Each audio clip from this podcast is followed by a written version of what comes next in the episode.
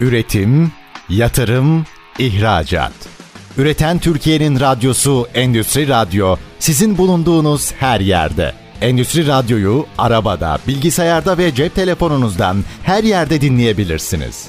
Endüstri Radyo.com Çetin Ünsal'ın hazırlayıp sunduğu İşte Bunu Konuşalım programı başlıyor.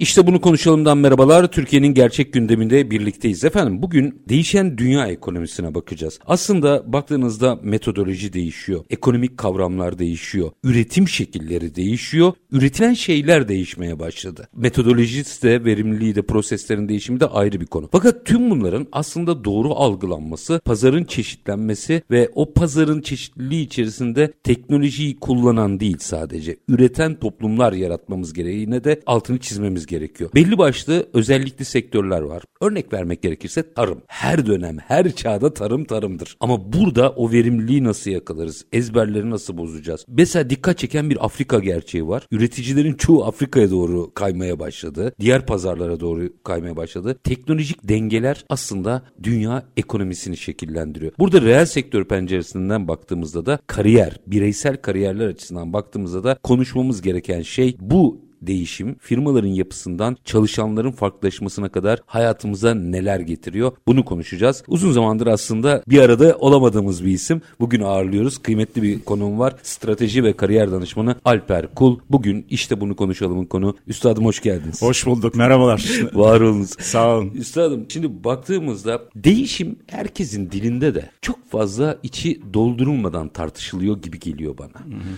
Ne değişti? Yani aslında çok güzel soru bu. Çok majör bir soru. Her zamanki gibi milyon dolarlık sorularınızdan. Valla aslında baktığınız zaman evet üretimin metotları, teknikleri değişti muhakkak. Ama aslında temelde çok fazla bir şey değişmedi. Yani sonuç itibariyle üreten ekonomik sistemler devam ediyor. Sanayi gelişmesine devam ediyor. Teknoloji denilen bir kavram iyice hayatımıza girdi. Teknolojik bir dominant bir durum var. Yani teknolojinin sisteme domine ettiği bir durum var. Bu değişmiş olabilir. Yani eskiden daha ziyade emek tarafı daha kuvvetliyken, emeğin gücü daha ortadayken diyelim. Şimdi artık emek kabul etmek gerekir ki biraz ikinci plana düştü. Artık teknolojik sistemler ve teknoloji yönlendiren, teknolojiyi besleyen, teknolojide çığır açacak sistemler önemli. Bunu ne kadar iyi yapabilirseniz bu çağda öne geçiyorsunuz. Bunu doğru yapamazsanız geride kalıyorsunuz. Tabii biraz sonra belki konuşacağız. Yani sadece bunu yapmak da yetmiyor. Yani bununla birlikte işte dijital okur yazarlığın arttırılması lazım. Mesela böyle bir mefhum var. Çok önemli bu. Ve bir taraftan da kaynaklar. Şimdi dijitalizasyon çok önemli bir şey. Ben oldum bittim savunan taraftayım dijitalizasyonu.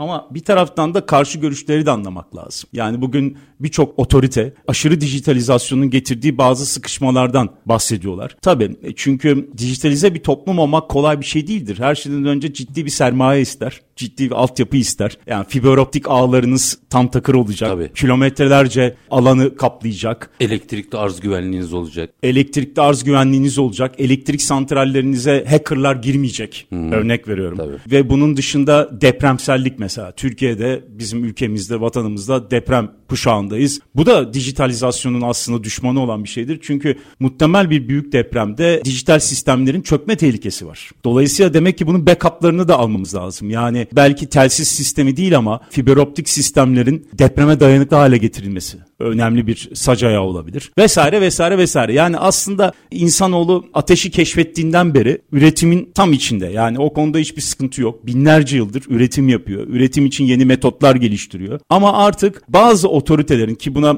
Profesör Daran Acemoğlu tekno iyimserler diyor bu kişilere. Bu tekno iyimserlere göre ateşten sonra ve elektrikten sonra en büyük devrimin dijital devrim olduğunu ve daha da adını koymak gerekirse, daha spesifik olarak adını koymak gerekirse yapay zeka olduğunu iddia ediyorlar. Bu tekno iyimserler. Bu konuda da Daron Bey biraz sonra yine açarız. Bunun çok doğru bir şey olmayacağını, iyimserlik de meselelere değil, rasyonel bir çerçevede olaya bakmamız gerektiğini ve bunun yaratacağı bazı, başta işsizlik olmak üzere, bazı sekonder dalgalanmalar olacağını ve buna hazırlıklı olmamız gerektiğini en son kitabında, İktidar ve Teknoloji kitabında Sayın Profesör Simon Johnson'la birlikte yazdığı bir kitap bu. Kasım ayında çıktı. Doğan Yayıncılık'tan. Bu kitabı e, şimdi ben okumaya başladım. Tabii biz diğer konvansiyonel konulara bu programda yine değiniriz ama Benim Çetin Beyciğim sizden ricam bundan sonraki süreçte bu kitapla ilgili sadece bu programda değil bundan sonra yapacağımız inşallah diğer programlarda bölüm bölüm yani incelemek e, lazım. İncelemek lazım. Çünkü bu kitap evet çıktı ama ben bakıyorum radyolara ve televizyonlara özellikle de televizyonlara maalesef değinilmiyor. Birkaç tane yazarın lansman esnasında kitabın lansmanı Türkiye lansmanı esnasında gittikleri fotoğraf çektirdikleri ve bu e, Daron Hoca'ya sordukları sorulara istinaden bazı hızlı cevaplar. Çok hızlı cevaplar bunlar ama. Ama bu hızlı cevaplarda inanır mısınız? Hiç bizim beynimizi doyuracak hiçbir bilgi kırıntısı yok. Yani esas bu kitabı okumak lazım. Ve bu kitap bize aslında 30 yıllık bir projeksiyon çiziyor. Ve ben kendilerini bu cesaretlerinden dolayı da tebrik ediyorum Daran Hoca'yı ve Simon Hoca'yı. Gerçekten yani kapitalizmin diyelim bu sistemin beşiği olan ve bilgi iletişim teknolojilerinin yaratıcısı olan bir ülkeden bu kadar ne diyelim ezberi bozan yani sizin çok sevdiğiniz sizin sık kullandığınız tabirle ezber bozan söylemle ortaya çıkmaları beni heyecanlandırdı ve birazcık da kıskandırdı. Neden kıskandırdı? ben niye yazılmıyor? Aynen öyle. Yani bunu Boğaziçi'nde bir profesör dostum var biyomedikalde ona WhatsApp'tan ilk yazdığım cümle şu oldu. Hocam dedim çok kötü hissediyorum kendimi. Bunu ne, biz yazmadık.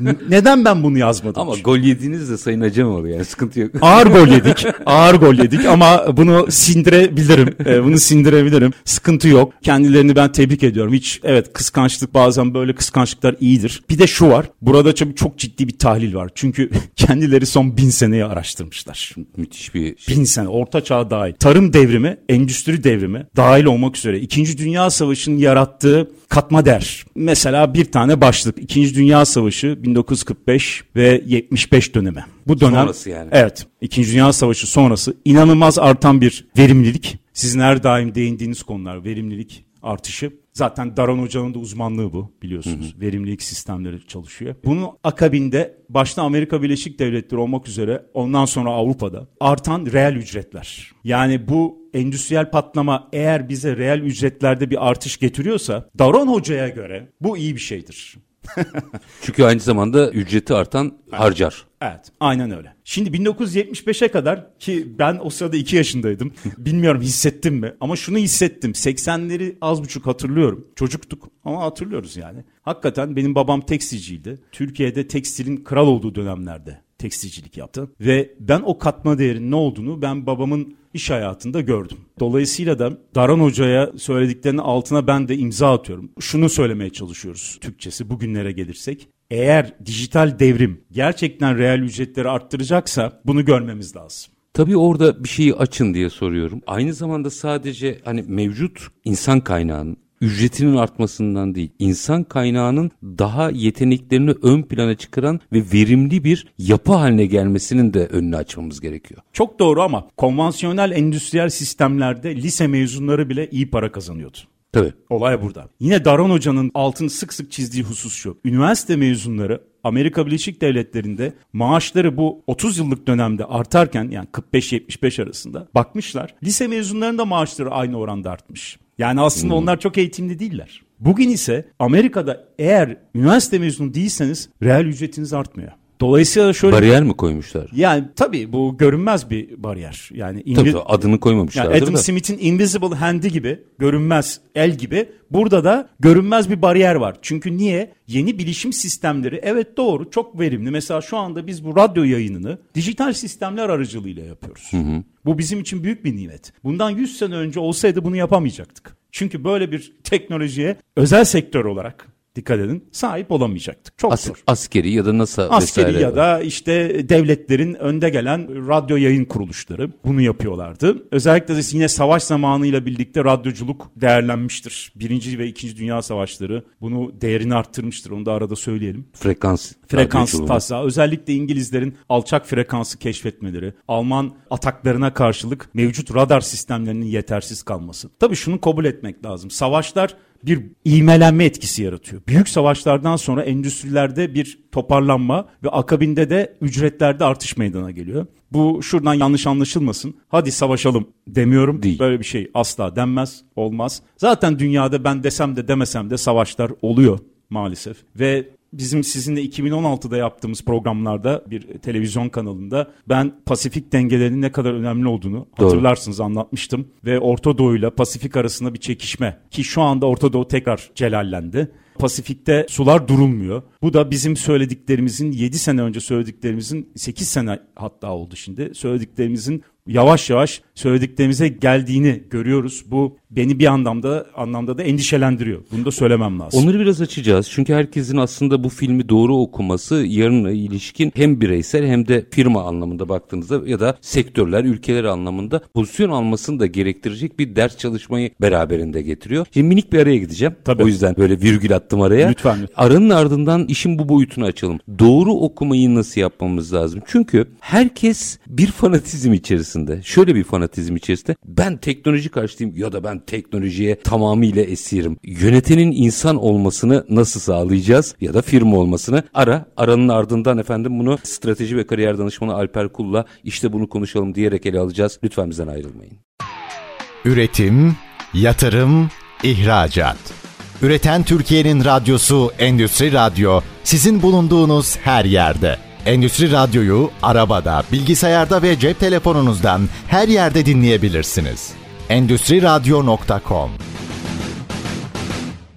Kısa bir aranın ardından işte bunu konuşalım demeye devam ediyoruz. Konuğumuz strateji ve kariyer danışmanı Alper Kul. Şimdi araya gitmeden önce ortaya koyduğum soruyu bir daha hatırlatayım. Siz ne olur analiz edin. Enteresan bir kutuplaşma var. Yani ya tamamıyla teknolojiyi ben eski metot giderim diyenler ki buna da saygı duyuyorum. Ya da her şeyiyle teknolojiye dahil olanlar. Ya bu işin bir denge noktası var. O optimum noktayı nasıl yakalamak gerekiyor? İki örnek vereceğim. Buradan ne olur açın. Tabii. Yıllar önce 8 sene önce galiba bir siber güvenlik zirvesinden sonra şöyle bir şey yazmıştım. Ürkütmüştü beni. Analog makinelerinizi atmayın. Bir gün siparişinizi yetiştirmek için ihtiyacınız olabilir. Bir siber saldırıda. Bu birinci faktör. İkinci faktör de yine baktığımızda bütün bu gelişmelerin içerisinde tarıma atıfta bulunacağım. Tamam. İşte 5G'ye geçelim. Daha biz o zaman 3G'deydik. 5G'ye geçelim, 5G'ye geçelim. E, geçtik işte. Ben şöyle bir şey yazmıştım. Bu iki soruyu size soruyorum. Ne yapacaksınız 5G'ye geçip? Yani cep telefonlarınızda sanal tarlalarınızı daha mı hızlı süreceksiniz? Derdiniz ne? Yani teknolojiden yararlanarak bir şeyler üretmek lazım. Şimdi bu iki faktörü ortaya koysam bütün dönüşümü Alper Kul bana nasıl anlatır? Yine en zor sorular bana düştü. Öyle anlaşılıyor. Şimdi Çetin Beyciğim, Daran Hoca bana her zaman şu sıralarda kapı açıyor. Bahsettiği bir konu var. Kapsayıcı vizyon. Şimdi bir vizyonerler var. Şimdi Daran Hoca'ya göre ve Simon Hoca'ya göre vizyonunuz olmazsa teknoloji hiçbir işe yaramaz. Yaşayın. Çok güzel laf. Çok net. Bakın strateji kelimesini kullanmıyorlar. Onlar vizyon kelimesini. Bir gün ben hocaya rastlarsam özellikle soracağım. Niye strateji kelimesini kullanmıyorsunuz da vizyon kelimesini kullanıyorsunuz? Bu enteresan çünkü evet vizyon kelimesi birçok şey anlatıyor. Strateji günlüktür, Evet. vizyon yarınlıktır. Evet, evet. Biraz öyle, aynen öyle. Yani uzun vadeli stratejimiz de diyebilirsiniz. Ama o vizyona girer Evet işte. yani evet o zaman vizyona giriyor. Dolayısıyla da güzel bir kullanım var burada. Ve onların daha da çok şeyi iddia ettikleri olay şu. Büyük bilişim yani bitlerin bilgi iletişim teknolojilerinin bilgi işletim ya da teknoloji şirketlerinin vizyonlarının son derece dar olduğunu ve bu şirketlerin sadece bugünle ilgili yani mesela yapay zekanın yaygınlaştırılması Evet yaygınlaştırabilirsiniz. Ama demin dediğiniz gibi 5G teknolojileri elinizde de olabilir. İnanılmaz bir hız. Çok güzel. Ama bu sizin tarımsal üretim kabiliyetinizi arttırmayabilir. Yani sizin evet bazı kontrol mekanizmalarınızı, gözetim mekanizmalarınızı mesela tarım mahsulüm nasıl gidiyor? Yukarıdan drone'la bakıp o drone'la elde ettiğiniz dataları ve görüntüleri 5G prosesörlerinden hızlıca geçirerek siz oradan bir data yaratmaya çalışıyorsunuz. Sonra ne yapacağım mesela? Ama o Hikaye sizin, orada. Heh, esas büyük olay şu. Ben sonra ne yapacağım ve herhangi bir sel felaketinde bu 5G beni kurtaracak mı? Herhangi bir iklimsel dönüşümde, kuraklıkta 5G beni kurtaracak mı? Hayır, buradaki vizyon şu. Kapsayıcı vizyon. Benim muhtemel beklediğim kuraklık, sel felaketi, fırtına, hortum özellikle Antalya bölgesi için. Hmm, çok görünüyor. Bütün bunlar bize ne tür zararlar verecek? Ne kadar zarar verme potansiyeli var? Ben bu dataları Meteoroloji Genel Müdürlüğü'nün desteğiyle ve diğer önemli kuruluşların ki dünyada bu işleri yapan kuruluşlar var. Bunların desteğiyle bu dataları nasıl toplayacağım? Bakın ben size şimdi vizyon anlatıyorum. Ve bu dataları topladıktan sonra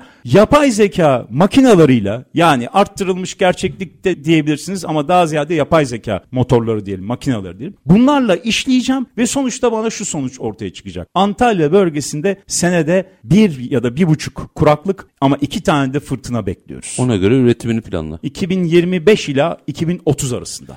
İşte buna göre sizin yapacağınız seracılık faaliyetlerinin bile kapsamı değişiyor. Çünkü 5 senede 10 tane büyük fırtına bekliyorsunuz. Benim seralarım buna müsait mi? Değil. Peki benim sigortacılık sektörümün durumu buna müsait mi? Değil. 10 tane fırtına kaldıramazlar. Batar Tabii. sigorta Tabii, tabii, sektörü. O zaman işte bakın teknoloji burada devreye giriyor. Teknoloji Daran Hoca'nın söylediğiyle makine yararlılığına fokuslanmalıdır. Makine zekasına değil diyor hoca. Makine zekası nedir? Yapay zeka. Önünüzde şu anda sizin önünüzde de bir bilgisayar var.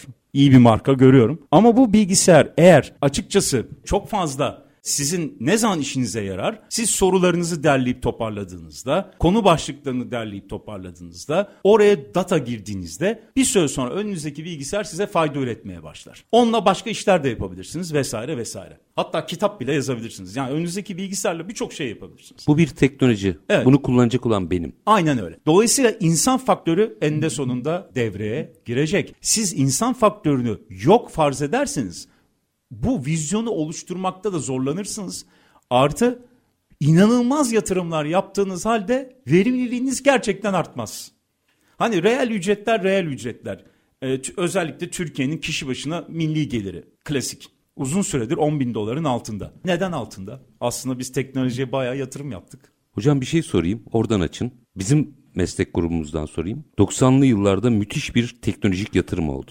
Ve teknolojik aslında bugünün fotokopisi gibi. Teknolojik yatırımla, teknolojiyle her şey halledilecek diye düşünüldü. Ve gazeteciler ufak ufak saf dışı bırakılırken stajyerler devreye alındı. Bugün tirajlar ortada. Evet siz benden daha reel bir şeyden bahsettiniz. Ben sizin uzmanlığınız tabii gazetecilik ama çok iyi anlıyorum. Ve internet gazeteciliği de bunun yerini dolduramadı tam olarak. Evet. Yani bunu kabul etmek lazım. Yani ben şöyle vapurda giderken şöyle bir internet gazetesi okuyayım.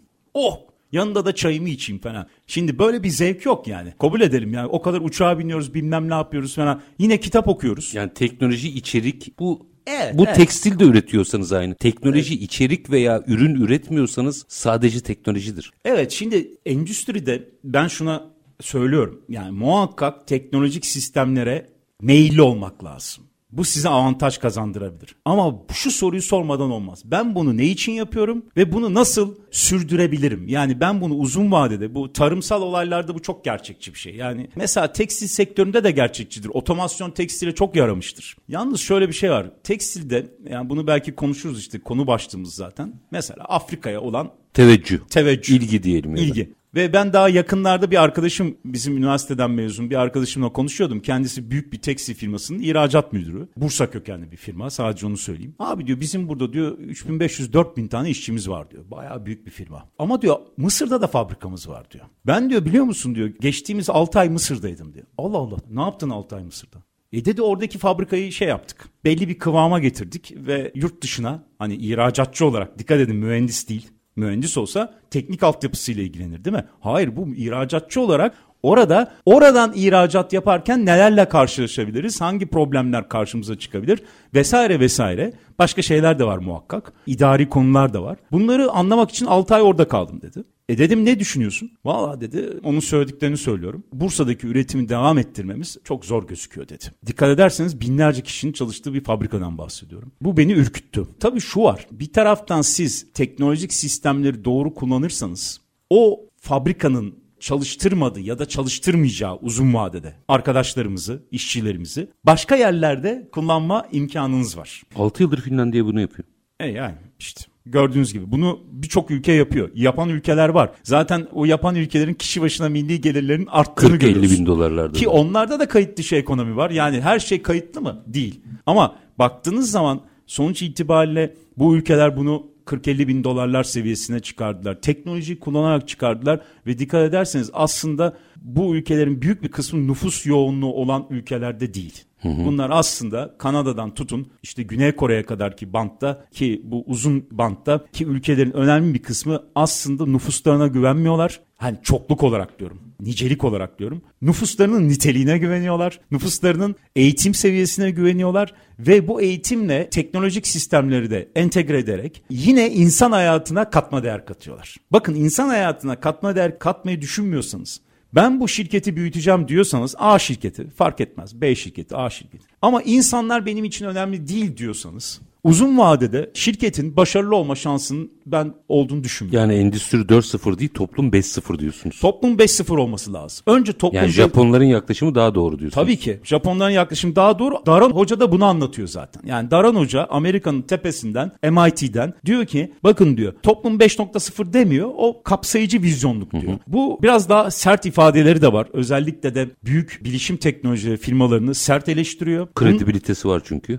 Aynen öyle onların hem kredibilitesi var Daron Hoca'nın ama şöyle ki karşı tarafında yüksek kredibiliteye sahip olduğunu kendisi kabul ediyor. Çünkü onlar diyor her daim diyor çok dinlenirler diyor. Hı hı. Onlar diyor yapay zekaya eleştirdikleri zaman da çok dinlenir diyor. Örneğin Elon Musk'ın son dönemde yapay zekaya eleştirmesi gibi. Bir miktar eleştirmişti biliyorsunuz. Ya ilk eleştirilenler ama evet. çok çabuk şey. İki ay sonra da kendi firman kurulmaz yani. Evet. yani el insan bari yani bir 6-7 ay geçsin. Şu an şahanesiniz valla.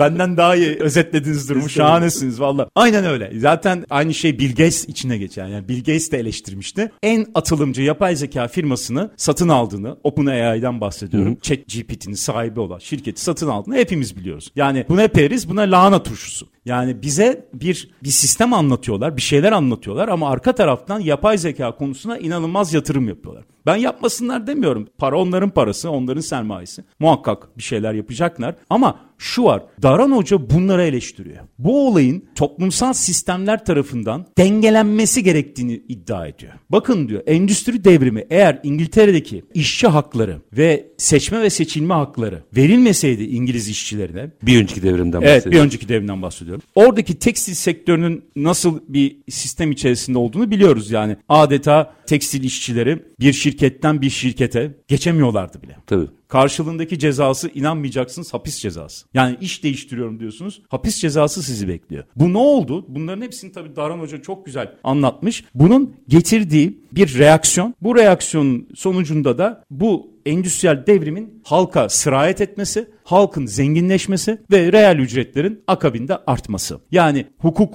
sistemlerinin upgrade edilmesi, belli bir seviyeye gelmesi, işçilerin haklarının korunması, işçi sendikalarının tabii bu arada aynı zamanda kurulması ve siyasi seçim sisteminin değişmesi. Bunlar o kadar önemli şeyler ki bunlar tekstil fabrikatörlerinin o dönemde elde ettiği birçok avantajı törpülüyor. Ve akabinde şunu iddia ederler. Bundan dolayı endüstri devrimi tam olarak yerini buldu derler. Yoksa aksi takdirde işler çok o kadar parlak gitmeyecek. O zaman şimdi bundan yola çıkarsak aslında 21. yüzyılın sanayi devriminde de benzer şeyleri göreceğiz o zaman. Tabii şimdi bu hocalar başladıysa yazmaya en üst düzeyde bunlar önemli belirtilerdir. Ben başka bazı kuruluşların da olduğunu biliyoruz. Herkes tabii bu kadar tekno iyimser değil. Yani tekno kötümserler demeyelim ama daha orta noktada ilerleyen yazar, realist, diyelim. realist yazarlar var. Bu yazarları takip etmek lazım. İşte bunlardan birkaç tanesini yanımda getirdim. Mesela bir tanesi Viktor Dörfler. Yöneticiler için yapay zeka kitabında ki kendisi yapay zeka uzmanı. Yıllarca bu işi yapmış bir kişi. Bu konuya dikkatli ve dengeli yaklaşılması gerektiğini kitabında anlatıyor.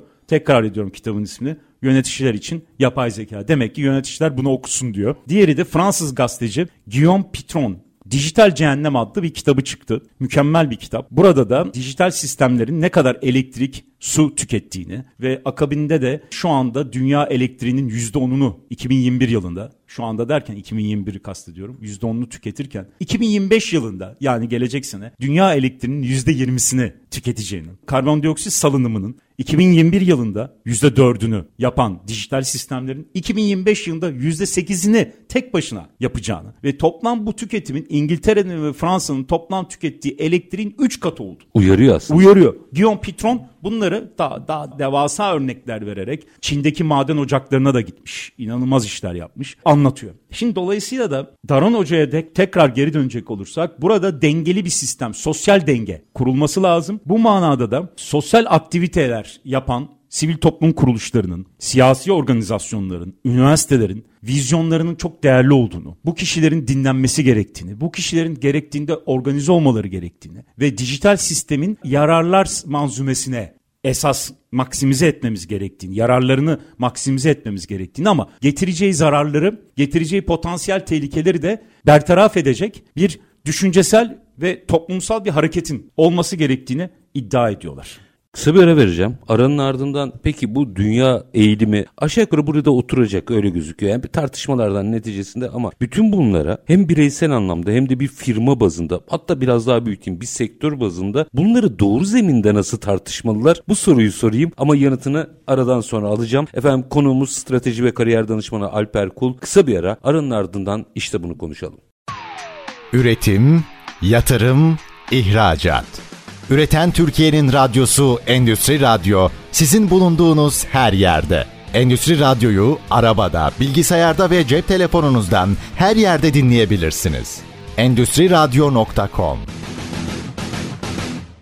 Kısa bir aranın ardından işte bunu konuşalım demeye devam ediyoruz. Konuğumuz strateji ve kariyer danışmanı Alper Kul. Değişen dünya ekonomisindeki aslında dinamikleri mercek altına alıyoruz. Şimdi aslında hem bir önceki sanayi devrimi hem şu anda benzer noktalar gösteriyor. Gözüken o ki insanla, insan faydasıyla entegre eden öne çıkacak. Bu dünya devletleri açısından baktığımızda ama ve lakin şimdi bunun tamamını ben yönetemem.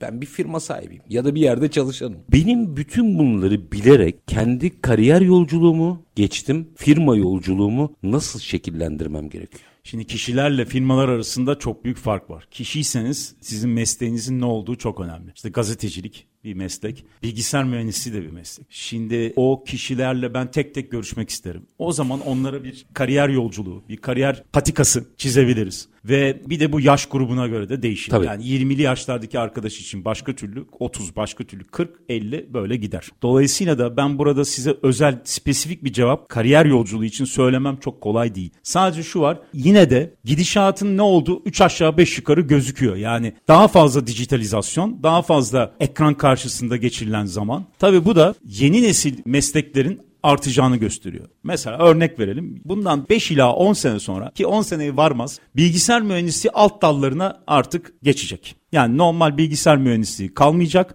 Onun yerine yapay zeka mühendisliği, zaten var olan mekatronik mühendisliği devam edecek. Ama diğer bilgisayar alt mesela çip sistemleri, çip üretim sistemleriyle ilgili bilgisayar mühendisliği olacak. Yani detaylara girecek. Detaylara yani. girecek. Yani malzeme mühendisliğinin belki bazı derslerini alacaksınız. Elektronikten bazı dersler alacaksınız. Bilgisayardan çünkü bilgisayarı bilmeniz lazım. Tabii. Bilmeden olmaz. Bilgisayardan bazı temel dersler alacaksınız. Çip mühendisliği belki de adamın ismine çip üretim mühendisi ya da çip mühendisi diyeceğiz. Ama yapay zeka mühendisliği kesinlikle olacak. O netleşti. Yani onu ben size söyleyeyim. Bu arada bugün öğrendiğim bir bilgi notu Birleşik Arap Emirlikleri'nin yapay zeka bakanlığı kurduğunu. Evet, evet, doğru. Ve bu yapay zeka bakanı arkadaşımızın çok yeni haber bu fresh. Bugünkü Davos zirvesinde konuşma yaptığını söylemek istiyorum. Bazı şeyler söylemiş. Demiş ki biz demiş vatandaşlarımıza neredeyse her gün SMS atıyoruz. Bu SMS'lerimizde kendi işlerinin bakın sizin sorduğunuz sorunun insan faktörü. Kendi işlerinin nasıl yapay zekayla güncellenebileceğini, upgrade edilebileceğini, yukarı doğru çekilebileceğini ya da ya da kendi işlerine yapay zekanın nasıl zarar verebileceğini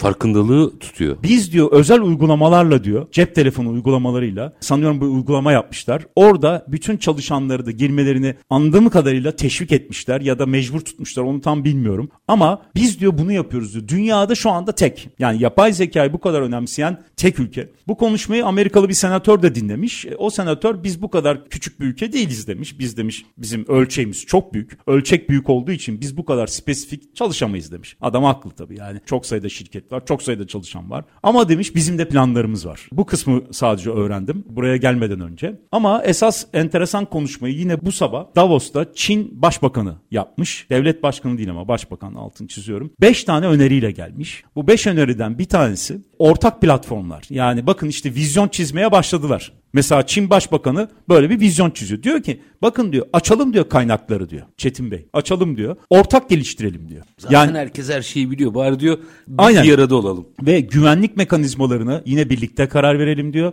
Ve bu olayın tehlikeli olan taraflarının neler olabileceğini tespit edelim. Hep beraber yönetelim. Ülkeler arası kapışma olayı ki Çin ve Amerika arasında buram buram var. Bu kapışma olayını bir tarafa itelim. Eğer biz bunu itmez isek dar vizyona sahip olan ben şimdi Daron Hoca hep atıfta bulunarak dar vizyona sahip olan arkadaşların avantajlı çıkacağına dair bir konuşma yapmış. Yani öyle bir konuşma ki 5 tane bunu internetten arama motorundan araştıran arkadaşların Çin Başbakanı bugün ne söyledi? 16 Ocak 2024 itibariyle bu konuşmayı elde edebilirler. Buradan şu anlaşılıyor. Bugünkü zaten Davos'un yani ben normalde Davos'a atıfta bulunmayı çok sevmem. Ama Davos yapay zekayı tartışıyor. Yani şu anda bütün neredeyse konuşmaların çok büyük bir kısmı enerji güvenliği falan bir tarafa itilmiş ki enerji güvenliği hala çok önemli. Ki onu da öyle sağlayacaklar muhtemelen. Tabii ama şu anki ana başlığın tamamı yapay zeka. Demek ki Davos... Ve biyoteknoloji. Biyoteknoloji. E zaten biyoteknoloji de bununla ilintili. Bakın yani genetik sistemler, yapay zekanın zaten benim beklediğim en büyük faydası sağlık alanında olacak. Yani ben biliyorsunuz son iki senede babam çok hastaydı. Ağır bir kanser hastasıydı. Ya şunu gördüm. Eğer yapay zeka... Allah rahmet eylesin. Sağ olun. Dostlar sağ olsun. Çok teşekkür ediyorum Çetin Bey. Şöyle ki eğer yapay zeka kanser sistemlerinde geliştirilmiş olsaydı ve bu bizim ülkemize de gelmiş olsaydı tam takır bir şekilde erken teşhiste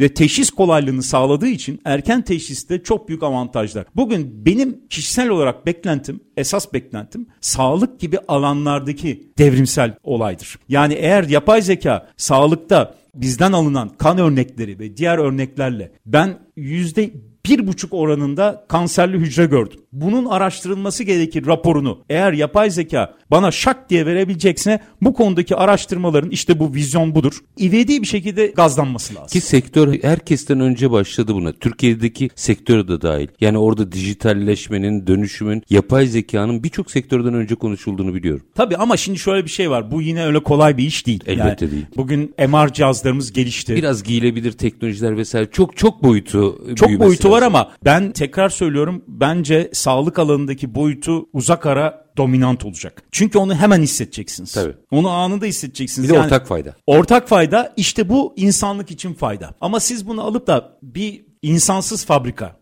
ya da karanlık fabrika. Full karanlık. E karanlık demek insansız demek. Çevirip %100 otomasyon. Bakın %90 değil. %100 otomasyona doğru çevirdiğinizde evet tamam ben tekrar ediyorum bu olmaz değil. Olur. Yapanlar var. Özellikle bazı çip fabrikaları karanlık çalışıyor. Kadar bir cin fabrikası da geçti Evet, buna. var var doğru var ama şu var bunun bana o cinleri yapıyor ya mesela o fabrika o cinleri yaptı bitti ben o cinleri giyindim bir fayda yarattım ama ve lakin şu soruyu sorarım. Gerçekten ben 30 dolarlık cine 25 dolara alabiliyor muyum? Yani benim için önemli olan şey bu. Eğer ben tüketici olarak alamıyorsam bu otomasyonun çok büyük bir faydası yok. Onu söyleyeyim. Bir ara soru sorabilir miyim? Tabii. Bu iş oraya doğru gidiyordu. Biraz nüfustan dolayıydı ama personele yapacağınız harcamadan tasarruf edeceksiniz değil mi doğal olarak? Aynı oranda siber güvenlik harcamalarınız artacak. O karanlık fabrikayı rahat bırakacaklar mı zannediyorsun? Kesinlikle. Çok güzel bir şey bu analiz. Kesinlikle öyle. Vallahi bravo. Yani zaten esas hikaye burada. Siber güvenlik ben ta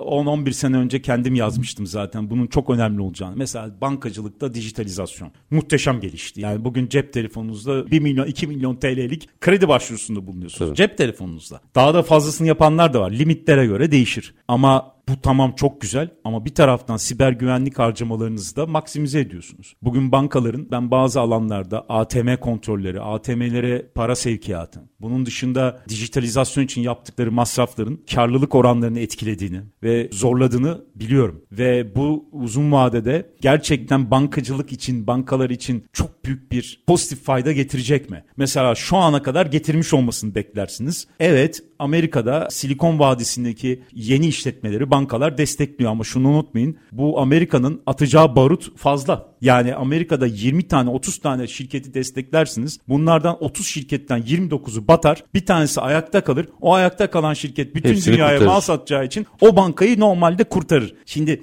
diğer ülkeler için bu çok geçerli değil. Diğer ülkelerde ben hepinize birer 50 milyon dolar vereyim ama en de sonunda sizlerden bir tanesi milyar dolarlık bir şirket olsun. Bunu iddia edemezsiniz. Demek ki dijitalizasyon da tam olarak dünyaya aynı eşit oranda, eşit miktarda dağılmıyor. Yani bunu bilmek lazım ve oyunun kurallarına göre oynamak lazım. Mesela Türkiye gibi ülkelerin demin konuştuk. Tarım gibi sistemlerde, turizmde, sağlıkta yani kendisi için avantajlı olabilecek dallarda öncelik vererek bu dallara yönelik yapay zeka programlarını geliştirmesi lazım. Çıkıp da yani şimdi mesela savunma sanayini de ben çok önemsiyorum. Zaten 3 tane alanı çok önemsiyorum. Savunma sanayi, eğitim sistemleri ve tarımsal sistemler. Bu üçünde bu ülkenin çok iyi olması lazım. Yani kitabın ortasından konuştum. Eğer eğitiminiz iyiyse, eğitimle ilgili her şey ama ilkokuldan yani anaokulundan üniversiteye kadar iyiyse Sağlık alanınız iyi olur. Sağlıkta problemlerinizi minimize edersiniz. Tarımsal sektörünüz iyi ise konuşmaya gerek yok. Verimlilik artar, üretim artar, enflasyonunuz düşer. Yani anlatmaya bile gerek yok. Savunma sanayinin şöyle bir faydası var. Türkiye için özellikle. Türkiye böyle enteresan bir coğrafyada bulunduğu için savunma sanayine yapacağı harcamaları azaltamayacak. Bunu anladık. Demek ki üretmesi gerekiyor. Demek ki üretmesi gerekiyor. Demek ki burada da yapay zekaya ve yapay zeka ile ilgili işlere yatırım yapabilir. Sağlıkta yapabilir, tarımda yapabilir, doğrudur ve eğitimde de yapabilir. Bakın eğitimde biz mesela çok böyle enteresan bilişim sistemlerine bir miktar geçtik Covid ile birlikte ama çok böyle inanılmaz bir devrimde daha eğitimde bilişimsel olarak yapmadık. Demek ki daha orada gidecek bir alan var. Yani böyle bu şekilde özetleyebilirim kabaca sorunuza istinaden. Yani anlayacağınız sosyal sistemlerde bir denge ve kapsayıcı vizyon kelimesi çok önemli, çok değerli. Bu kapsayıcı vizyonu ortaya koyamaz isek dijital sistemlerin adeta taşıyıcısı olacağız. Ama fayda zincirinden tam olarak faydalanamayacağız. Yani benim derdim biz bundan faydalanalım biz buradan yüksek katma değer elde edelim. Bu katma değerle yeniden yatırım yapalım. Elde ettiğimiz katma değerle yeniden ama tabirimi mazur görün. Dijital manyaklık peşinde koşmayalım. Yani bu çok önemli bir şey. Makine yararlılığı üzerinde düşünüp makine zekasına takılmayalım. Yani şunu demeyelim. Benim makinem çok zeki. E senin makinen zeki ama yararı ne? Bana faydası ne? Topluma faydası ne? Yani eğer bunu toplumsal ve kamusal bir alana yayamaz isek ben maalesef o endüstri devrimindeki 18. yüzyılda yüzyıldaki 19. yüzyıldaki endüstri devrimindeki elde ettiğimiz kazanımların yani reel ücretlerdeki artış gibi faktörlerin olamayacağını ve bunun bizi zorlayacağını düşünüyorum. Bunun tehlike sinyalleri etrafımızda var dikkat etmemiz lazım. Hocalarımızın da yazdığı kitapları başta Daran Hoca olmak üzere işte Guillaume Pitron gibi önemli liderlerin, kanaat önderlerin yazdıkları kitapları da dikkatle okumamız gerektiğini düşünüyorum. Çünkü onlar bizden daha hızlı bilgiye ulaşıyorlar. Onların ellerindeki database bizden çok daha kaliteli. Büyük paralar harcıyorlar bu ARGE faaliyetleri için ve dolayısıyla da cesur da davranma şansları var. Kabul edelim. Yani bu işin ana akım yeri Amerika'dır. Amerika'da cesur olmak her baba yiğidin harcı değil. Dolayısıyla da onların söylediklerini değer verelim. Buradan biz Türkiye'mize, vatanımıza, milletimize ne değer transfer edebiliriz? Bunu konuşalım. Ben siz de izin verirseniz bundan sonraki programlarda adım adım adım adım bu detaylara girebiliriz diye düşünüyorum. Açmak lazım. Yani aslında teknoloji çok önemli ama teknolojinin fanatikliği Dünyanın en iyi cep telefonunu satın alabilirsiniz. Rastgele söyleyeyim hepimizin hayatında olacak. Ne yapacaksınız? Galiba soru bu. Kesinlikle öyle. Biz dikkat ederseniz uygulamalarda Türkiye çok iyidir. Ekran başında geçilme süreleri açısından dünyada ilk beşe gireriz. Özellikle gençlerimiz. Amerikalı gençlerle yarışırlar. Ama buradan çıkardığımız katma değer konusunda da çok ileride olduğumuzu düşünmüyorum. Kullanıcı olmakta çok iyiyiz ama üretici olmakta iyi değiliz. Bunun bize faydası yok. Öbür türlü sadece teknoloji tüketicisi oluyorsun. Teknoloji tüketicisi oluyorsun ve büyük şirketlerin, büyük oyuncuların tırnak içerisindeki oyun alanında dolaşıyorsunuz. Sizin de oyun kurucu olmanız lazım. Oyun kurucu. Belki siz şey diyebilirsiniz. Ben tarım sektöründe bu işi yapacağım. Ben konvansiyonel alanlarda yapmayacağım. Tarımda bunu yapacağım. Örneğin mesela CRISPR teknolojisi var genetik sistemlerde. Bunu kullanacağım. Bunu, bunu kullanırken de bilgisayar, süper bilgisayarlar kullanacağım eşittir tarımsal verimliliği arttıracağım. Hatta Türkiye'nin bütün tarım haritalarını, bütün ovalarını database'ime yükleyeceğim. Bunların kapasitelerini, toprak ölçümlerini yaparak koyacağım. Meteorolojik verileri de yükleyeceğim. Bu Big Data Management'tan bir Türkiye tarım haritası ve verimlilik haritası çıkartacağım. İşte bakın buna benzer vizyonlara ihtiyacımız var. Yani bizim daha büyük düşünmemiz doğru gerekiyor ama Biz 50 tane alanda faaliyet göstereceğiz ve 50 alanda çok başarılı olacağız. Eşittir. Ben size bir şey söyleyeyim. 50 alanda da vasatı bulursunuz ancak. Ya, bir yerde iyi olmak lazım. Bir yerde iyi olacaksınız. Üstad çok çok teşekkür ediyorum. Bütün bu dönüşümü aslında yine zaman zaman sizi burada ağırlamak isterim. Konuşmak gerekiyor. Doğru zeminde konuşmak gerekiyor. Karşıtlığını ya da taraftarlığını yapmadan ya bundan biz ne çıkarırızı bakmak gerekiyor. Son bir söz Son, alayım. son olarak da ben iki tane selam iletmek istiyorum. iki dostumuza. Her zamanki gibi bizi dinleyen İzmir'den Buca tostçusu İsmail Kurt abimize. İsmail abi hakikaten altın yürekli bir insan. Bu arada lakaptır o. Evet. Ee, şey değil, marka aynen, değildir. Aynen aynen. Yani kendisi bir kitap dostu, yazar dostu. inanılmaz bir insan. Kendisini buradan selamlıyorum. Onun dışında e, yine sizin çok yakın takipçiniz dayım Feridun Olcay.